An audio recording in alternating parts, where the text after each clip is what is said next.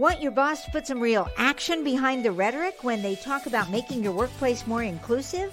Find out how to hold their feet to the fire and demand diversity on the Diversity Dude podcast.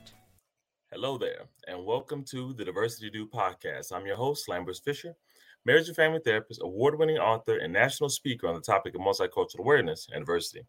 And for those of you who are interested in even more positive and encouraging tips and strategies beyond what I share in podcasts like this, then feel free to check out my award winning book, Diversity in Clinical Practice, nationally recognized for the unique way in which it addresses the often difficult topic of multicultural awareness and diversity. Designed for more than just therapists. If you're a helping professional in any way, diversity in clinical practice can help you meet the greatest variety of cultural needs possible for those whom you serve. And it's available in paper and audiobook versions for your convenience. And whether it be through my one on one relationship building efforts as a therapist or my informing and empowering efforts as an author and speaker, know that my personal mission is to do my part to improve the world one strengthened relationship at a time. Oh, today I want to talk to you about the dilemma of culturally selling out. If you heard what I did in the last week's podcast, and you remember that I talked about NFL Hall of Famer Deion Sanders' decision to leave Jackson State University, a historically black university, and accepting a head coaching position at the predominantly white University of Colorado. Many people had and continue to have strong feelings about his decision, along with its implications, and I offered some helpful recommendations for how various sides can hear and understand the other side in a way that can help produce less polarization and improve interactions. Maybe it can help you as well. Following that conversation, I wanted to highlight a particular aspect of that conversation that many people relate to beyond Deion's situation itself. That aspect is focused on whether or not the decision to leave historically black universities in favor of a predominantly white institution makes Deion a sellout. Now, as I mentioned, this question includes implications way beyond Deion, but uh, it is definitely bigger than him because many people watching this, listening to this situation unfold, can relate to many aspects of these unfolding events for many others from a variety of different cultural backgrounds have left one environment which primarily served a particular need and for a particular group of people and chose to take their talents to another environment outside of the community. It is here where the questions or even the outright accusations often arise.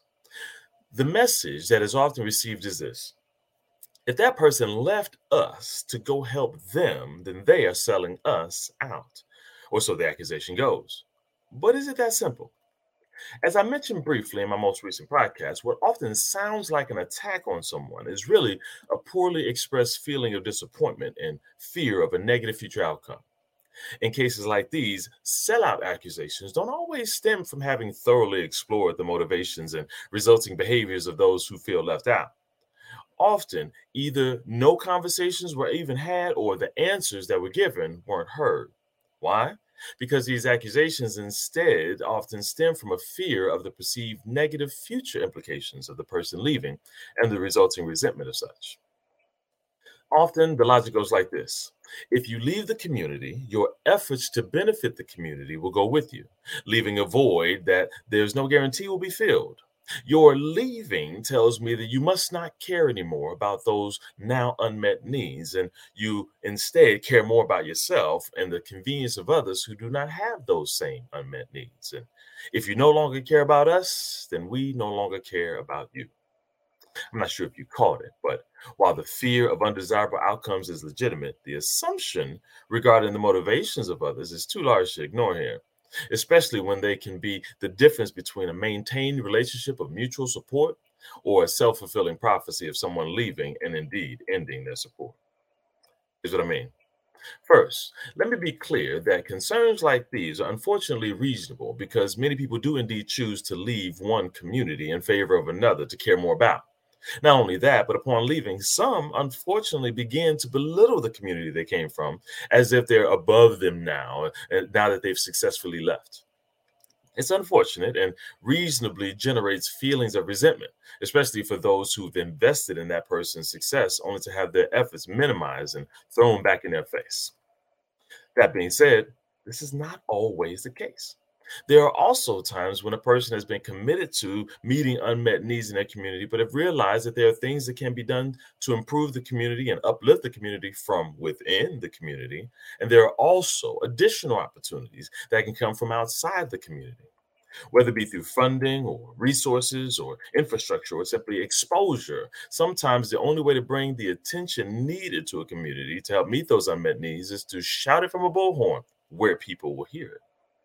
To put it simply, while there is a time and a place for staying where you are and shouting, We are here, our needs are legitimate, there is also a time and place for going out to where others are listening and shouting, There are voices over there, their needs are legitimate. And here's where things get tricky. Sometimes many of the same people who call people who leave sellouts often complain that businesses, organizations, and other communities at large don't seem to understand or care about them but how are they supposed to? Well, there is indeed a time when si- there's a sign of genuine lack of care and callous disregard. There are also times when there's a lack of lack of knowledge and lack of exposure to unmet needs outside of their own. I can't count how many times I've seen a large company get blasted in the news for a culturally insensitive decision, and many exclaim, "Wow, as as big as a company as you are, you're telling me you don't have at least one person of that's an ethnic minority on your team who could have told you not to make that decision? And often the reality is no, they don't. Now, while you can argue they should know better anyway and have some merit to that, sometimes that answer is no because the way the system is set up, potentially diverse applicants weren't welcomed in. This needs to change, and many are beginning to make those changes for a variety of different reasons with varying success. Other times, however, the answer is no because the qualified potential job applicants and candidates who could have had the opportunity to insert themselves into companies and organizations that have the ability to impact communities near and far, they choose not to join those companies or organizations out of fear of being called a sellout and at the risk of them losing the support from the very community they have committed to serving previously and in the future.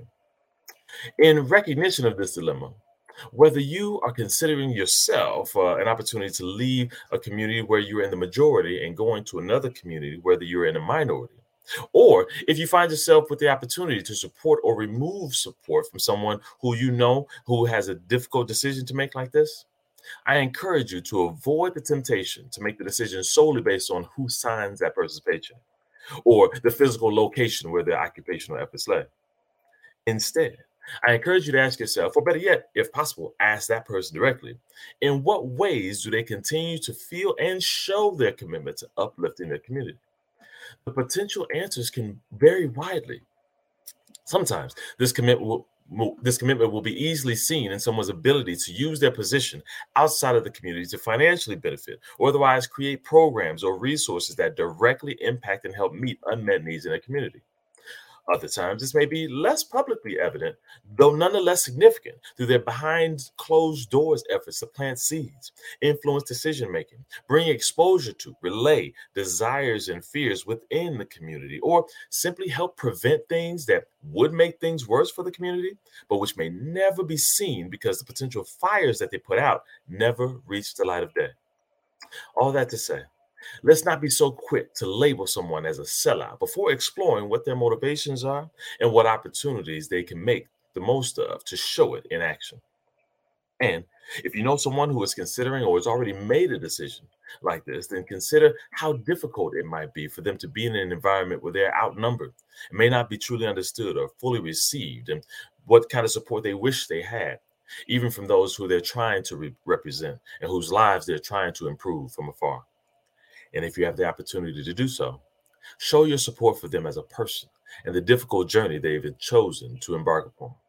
You may be the one to help them empower, be empowered to continue their support and their ability to impact the lives of many in the community as a result. And similarly, if you find yourself in an opportunity to, uh, with an opportunity to go outside of, to learn things that you can't learn from within the community, or to broaden your impact to those within as well as outside of your environment, I encourage you to do your best to internally explore where your loyalties lie, how you can show it in action, as well as how you can express it to those who may benefit significantly from hearing it from you directly, just as you may benefit from maintaining their support as well. My hope for you is that no matter where you fall in experiences like these, the next time you hear someone close to you or a stranger being called a sellout, that you will take a second to, at the very least, ask yourself what evidence there might be to convey whether where their true loyalties may lie. Just because they left a particular community environment doesn't mean that their community has left their heart.